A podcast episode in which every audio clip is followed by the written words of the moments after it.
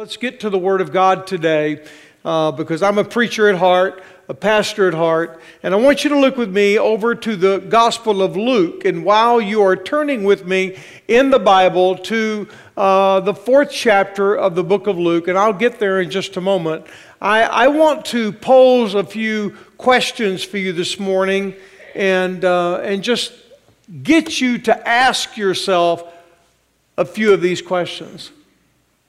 I mean, can you believe today God is letting you live in this time, in this day, in the United States of America and across the world? Can you believe you get the opportunity to live in the year 2020? I mean, that's pretty cool. If you've forgotten how cool that is, then, you know, don't die because you'll lose the cool factor. Gain it one way, but lose it the other. But I want to urge you today to understand that God has appointed you the times in which you live, but He not only appointed you the times in which you live, the Bible tells us in the book of Acts in chapter 17 that He appointed even the boundaries of your dwelling. You live in this region because God sent you here to live in this region. And you have purpose and you have meaning. You have dynamic. And do you want God to do something great in your life because of that? I mean, I wonder how many of you today would really like to know what it means to have the power of God. Far too many Christians and far too many Christian leaders are way too content to do ministry without the power of God. How many of you would like to know what it's like to come humbly before the Lord? What that deeply means to experience the healing power of God in your life. To experience the dynamic of what it means to live in true obedience to God, sold out, lock, stock, barrel, everything I've got, I'm in. What does that really mean? I wonder this morning how many of us would like to know what it really means to be intimate with God. Intimate with His Son, Jesus Christ. The presence of the Holy Spirit. What it means to really walk with God. Have you ever come a time in your life when you've been all in the presence of the holiness of God? Where there was full surrender 100%. I surrender to you, Jesus, so that you would give yourself 100% to be everything in and through my life. You know what that means? What that's like? I wonder how many of the promises of God can really be lived out and the disciplines of the Spirit and of the Word of God that, it, that really it would be possible for you. How, how would it be to be able to face your future boldly, courageously? The Lord is my shepherd, I shall not want. But it's another thing to talk about the shepherd, but it's another thing to talk to the shepherd, and the shepherd will see you even through the valley of the shadow of death, in which I will fear no evil, for you are with me. Your rod and your staff, they comfort me.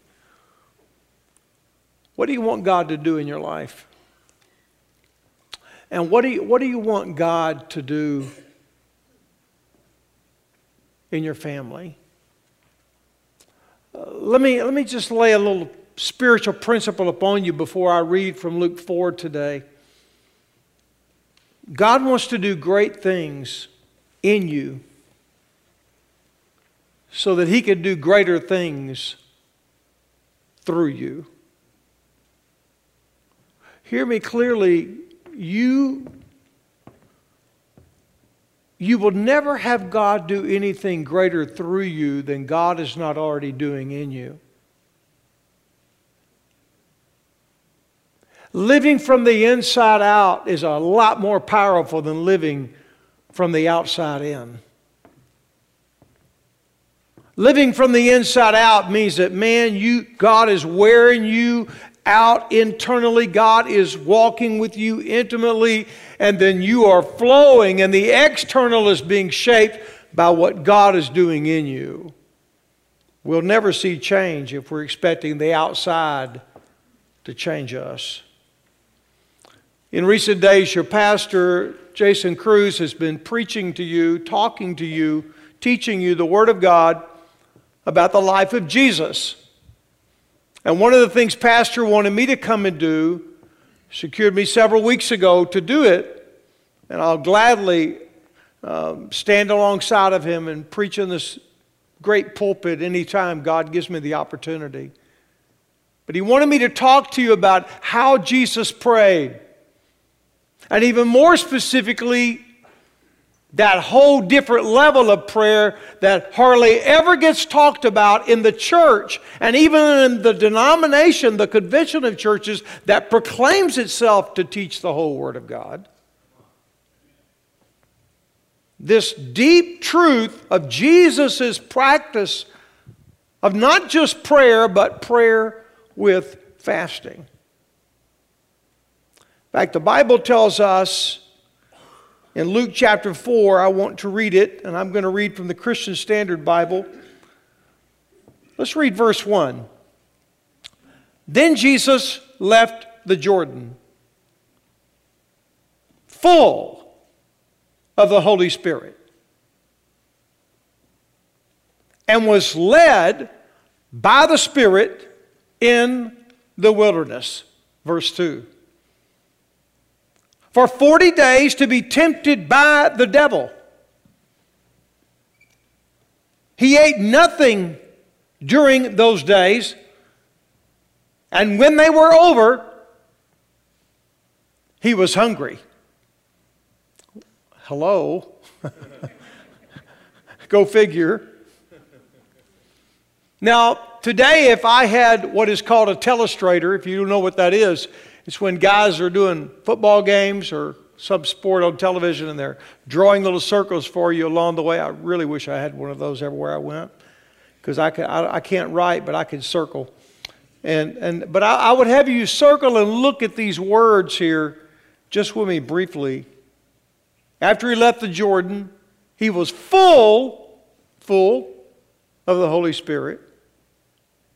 And then notice what the Bible says not only was he full, but he was led. That would be another word that I would key in on by the Spirit.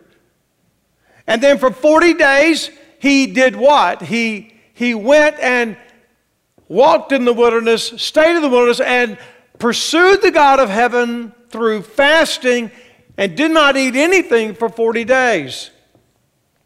At the end of the 40 days, remember, he was fully man and fully God, he was hungry. Then I want you to notice something in verse 14. Then Jesus returned to Galilee in the power of the Holy Spirit. And news about him spread throughout the entire vicinity. Notice Verse 1, full of the Spirit. Notice verse 1, led by the Spirit. Notice verse 14, power of the Spirit. What happened? Full, led, and power. What happened in between that time? 40 days of intimately walking with the Father, fasting, and praying. Wow. Authority came to Jesus' life because of his prayer life. Because he prayed, because he fasted, because he was led by the Spirit, full of the Spirit, and eventually became empowered by the Spirit. In fact, the Bible tells us this word power in verse 14 is the word dunamis, which is the word dynamite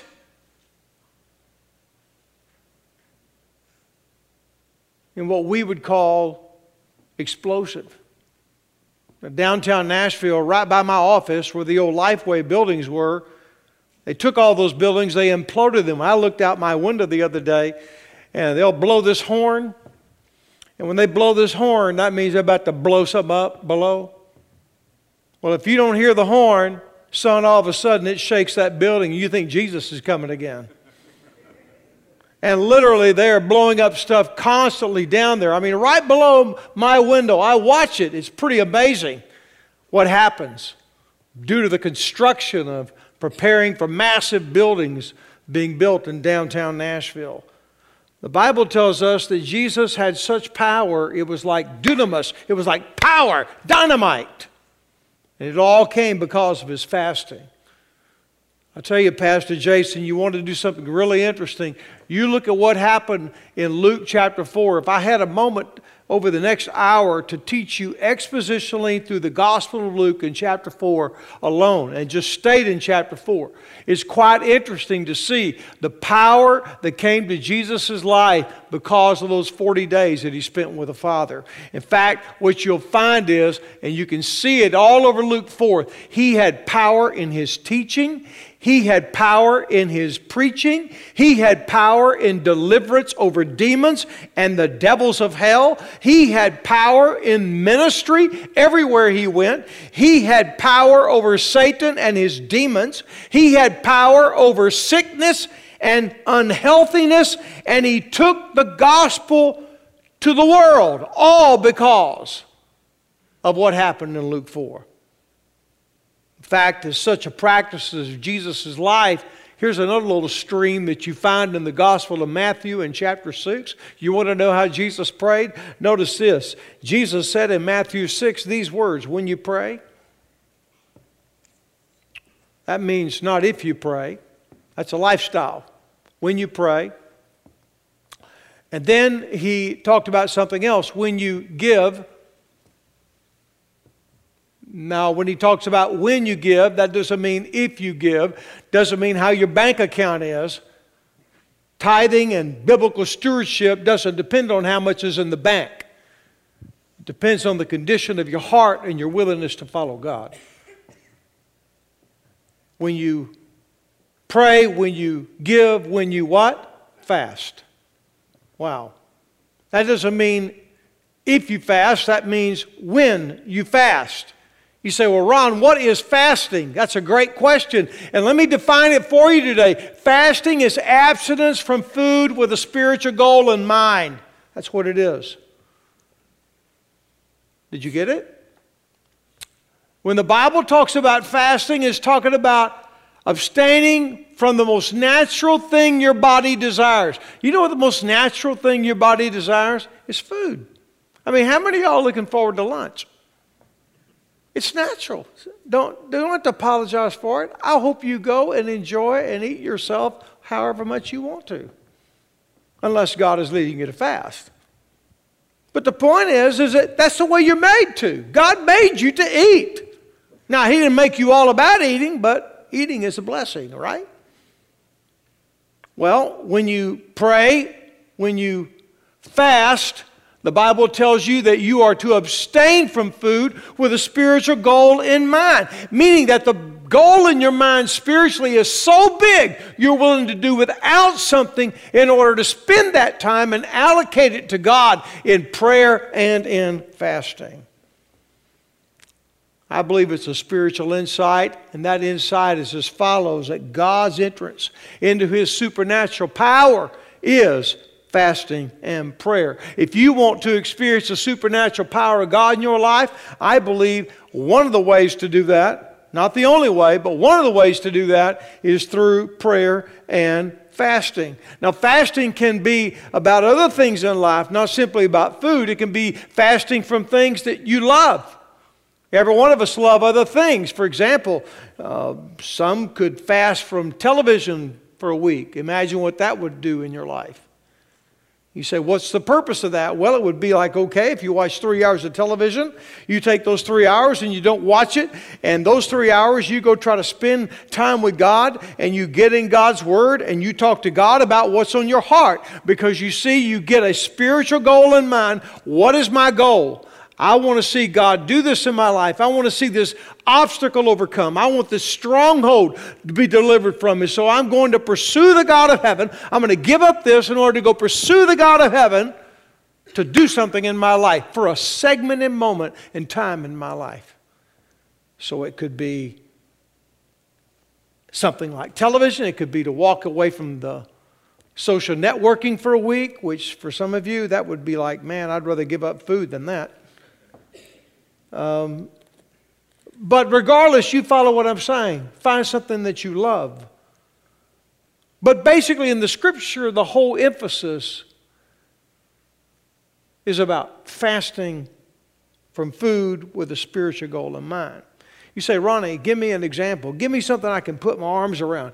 Teach me the principles, okay? If you would, would you go to Ezra? Ezra, that's in the book, that's in the Old Testament. So I want you to turn in your Bible to the book of Ezra.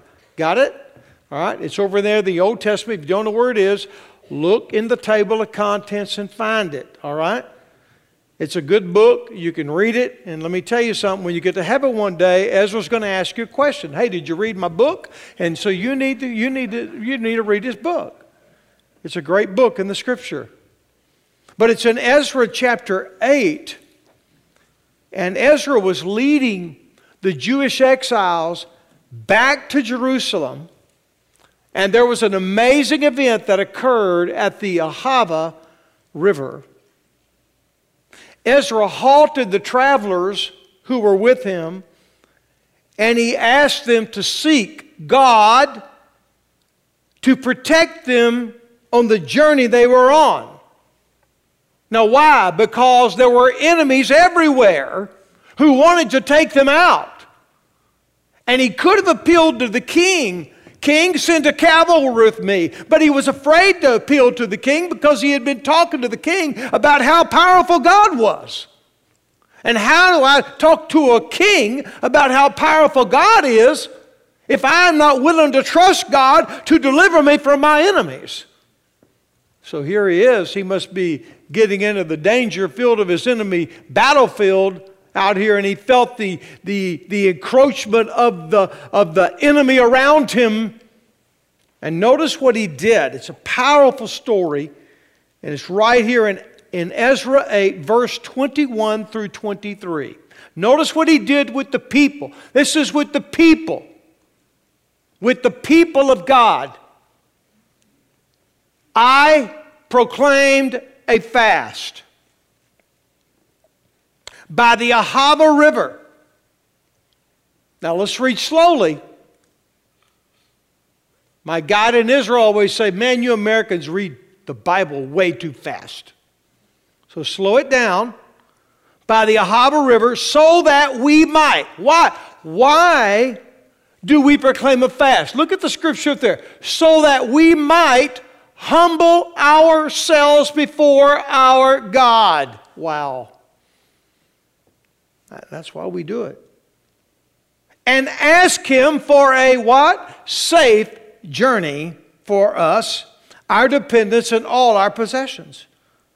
I did this. Look what he says. He admits this. I did this because I was ashamed to ask the king for infantry and cavalry to protect us from enemies during the journey, since we had told him the hand of our God is gracious to all who seek him, but his fierce anger is against all who abandon him.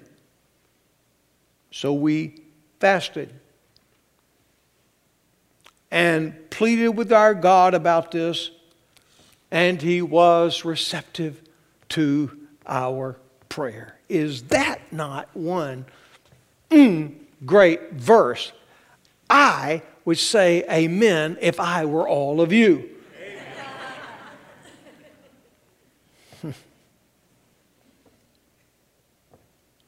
and what's really dynamic is later in the scriptures, in verse 31, look what he said.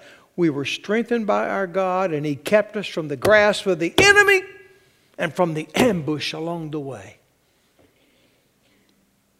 So, a need existed. Follow this. Follow this train of thought for a moment. A need existed. Are you with me? They humbled themselves.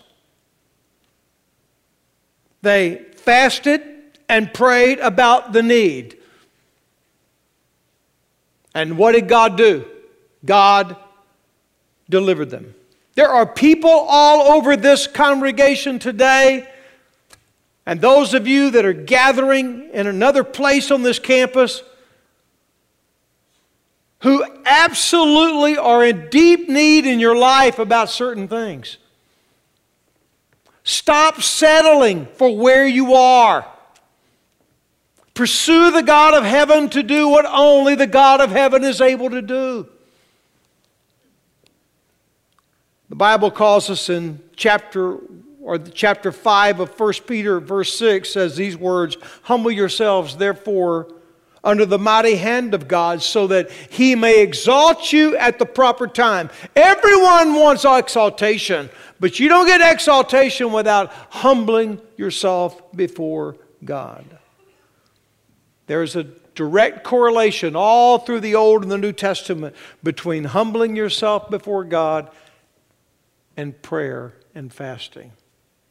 It's making yourself low so that you can appeal to the God of heaven who can do anything, anytime, anywhere with anyone and do it in your life for His honor and for His glory. That word humble is a word that means to lie low, it means to make yourself flat or to put yourself under. This is why David said in chapter 35, verse 13 of the book of, of Psalms, I humbled myself with fasting. More than an, than an action you take, it is you getting yourself in a position to be before God so that God can speak to you and so that you can hear God speak to you, so you can stand on His word, so that God can demonstratively show Himself how powerful He really is in and through your life. Oh, listen, if you study the Holy Scriptures, you have to understand it's totally opposite of what we think. We think people humble us. The Bible never calls you to try to humble somebody else.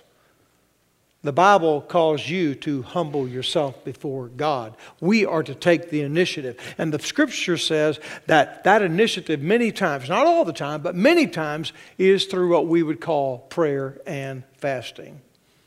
So the people humble themselves before God. Now, let me show you a great truth here. A great truth is this as they fasted and prayed about their need, God answered them. But remember, they, they had a need. And they prayed and they fasted, and God met that need. But here's a reality for you based off that great truth. As you fast and pray about your needs, God will answer you. This is not some Old Testament or New Testament principle that's no longer relevant. God will still answer your prayer. God will still answer you. You say, man, Ronnie, you are one extremist talking about this kind of thing. I, have never heard this in my life. Uh, you know, if I was preaching in my home state, some of you look like a calf staring at a new gate. I mean, come on. But, but the point is, listen, fasting is all over the scripture. You say, no. Yeah. Ezra fasted, Nehemiah fasted, Elijah fasted, Moses fasted, the Jewish people fasted, Jehoshaphat fasted, John the Baptist fasted, Paul fasted, the New Testament church fasted, Jesus Christ fasted. The list is endless. So I'm telling you, there's power in fasting. When I was a college student, I started fasting and praying. I didn't know anything about it. It's amazing that I lived through it. But I just had a passion, read about it, heard about it from listening to a preacher in what used to exist in the 1970s called a cassette tape.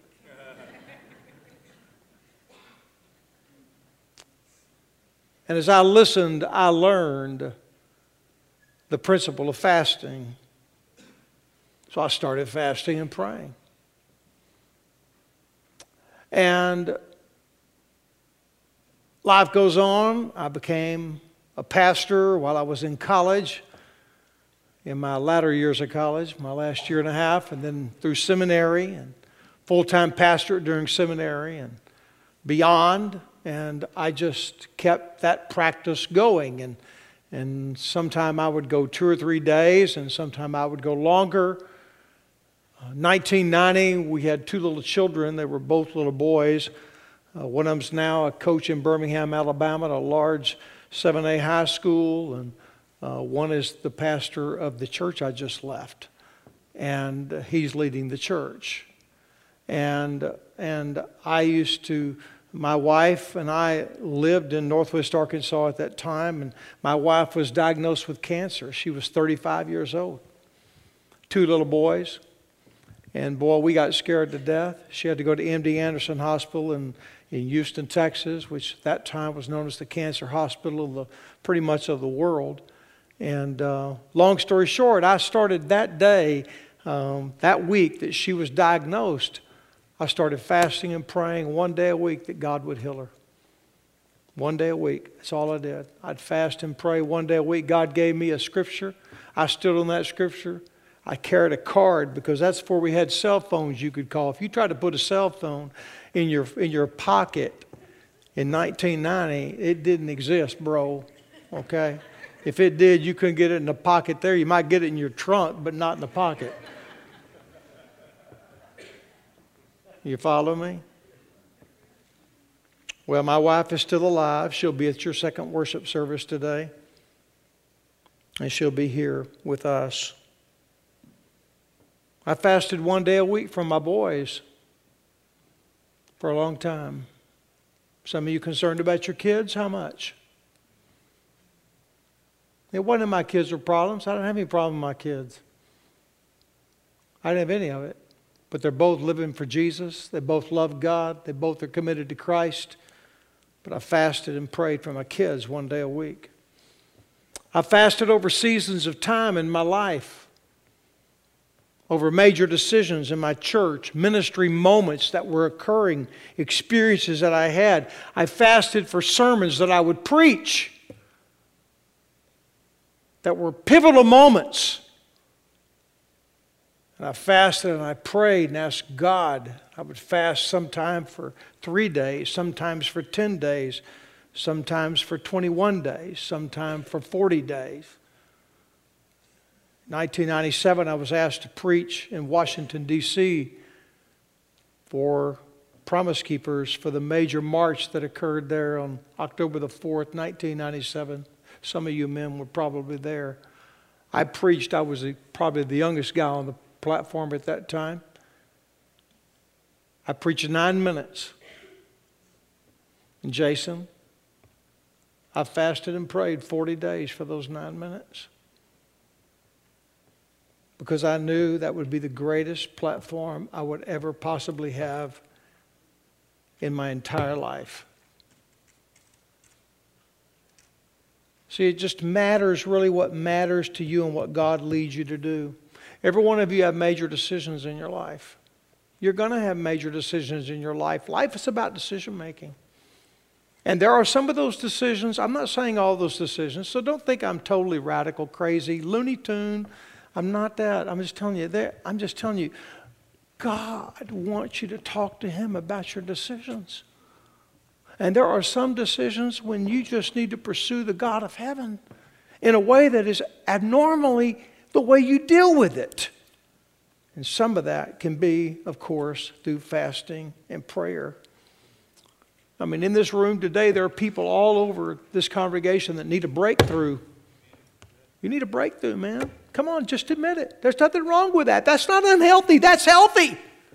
Pride is what's not healthy. I'll tell you, my first 40 day fast, 1995, there are a lot of things God did in me. I felt like I got a new church that day when God brought revival to our church. Well, let me tell you what our people got. Our people, because of that 40 day experience, got a new pastor that day.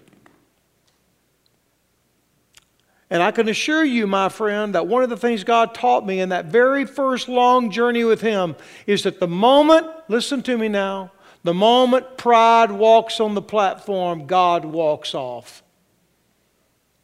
Way too much pride in church. And we need to humble ourselves before God. You need a breakthrough. You need to ask God for it. There's some of you need a miracle in your life. I mean, a miracle. I don't know what that miracle is, but God still does miracles. You say, You mean Baptists believe in miracles? Well, yes. Hello. Well, I never do that. Well, bless God, time you know it. We believe in the Bible. We believe in the power of God. It's who we are. You need God to do a new thing in your life. You're bored by your Christian experience. You're bored about your life. You're about to yawn yourself to sleep over how boring you are in your spiritual life. You need a fresh touch. Some of you have been trying to witness to a friend for a long time. Have you prayed and fasted for that moment? Some of you carry great burdens in your heart, burdens that dominate you. A burden is something you get up with in the morning, you live throughout the day with it, and you go to bed with it at night. And I'm not talking about your spouse. but a real burden. God can deliver you from the burden. And if He doesn't deliver you, He'll give you a brand new perspective about it. And you'll see it no longer as a burden, but as God's way of keeping you where He wants you to be in your life. You know, here's the facts Prayer should always be something in your life daily. And prayer with fasting should also be in your life periodically. Jesus prayed every day. And periodically, he would fast. Not all the time. He was fully human and fully God. Sometimes he'd pull alongside, pull away from, and he would do it. So I challenge you today what is God saying to you? Who needs who needs to surrender to do something God might want you to do? I'm not asking you to pray and fast. That's got to be between you and the Holy Spirit. But I can tell you right now, I know, I know people, I've pastored people for years, and they, they carry burdens. They need breakthroughs. They need, they need new jobs. They need decisions with their children, with their future, with their career. They need financial matters. They've got needs galore. We have a God who can meet those needs. And over the next few moments, we're going to ask you to come and agree with us in prayer about those needs. And I pray you'll come. Some of you, God wants to save. You've never met Jesus as Lord and Savior. That'd be the greatest miracle there has ever been that a sinner destined to an eternity without God can be forgiven and changed by the power of Jesus Christ and be set free forever. Some of you need that. Some of you, God is calling to do something new in your life. Maybe to be a part of this church. Maybe to, to enter the ministry of the gospel. Maybe to, to do something brand new in your life. Others of you, God is just, just really calling you to walk deeper with Him, more intimately with Him, more powerful with Him. I plead with you, please come. Let us pray with you. You know, you often don't think about sharing something with somebody like a tweet or an email or sending them a sermon or sending them a podcast. You don't often think of that as missions, but it is. It's not that you have to send it to the whole world or post every single thing we do at Clearview on your feed. But if, if you've heard a sermon or if you've listened to a podcast, think through your life. I mean, God, who needs to hear this? Sometimes it, it, it doesn't go on your Facebook page. Sometimes it needs to go on your Twitter, but sometimes just a simple text to one person can make all the difference in the world. Is sending them the Word of God in real time. Share it. You'd be surprised how far it goes.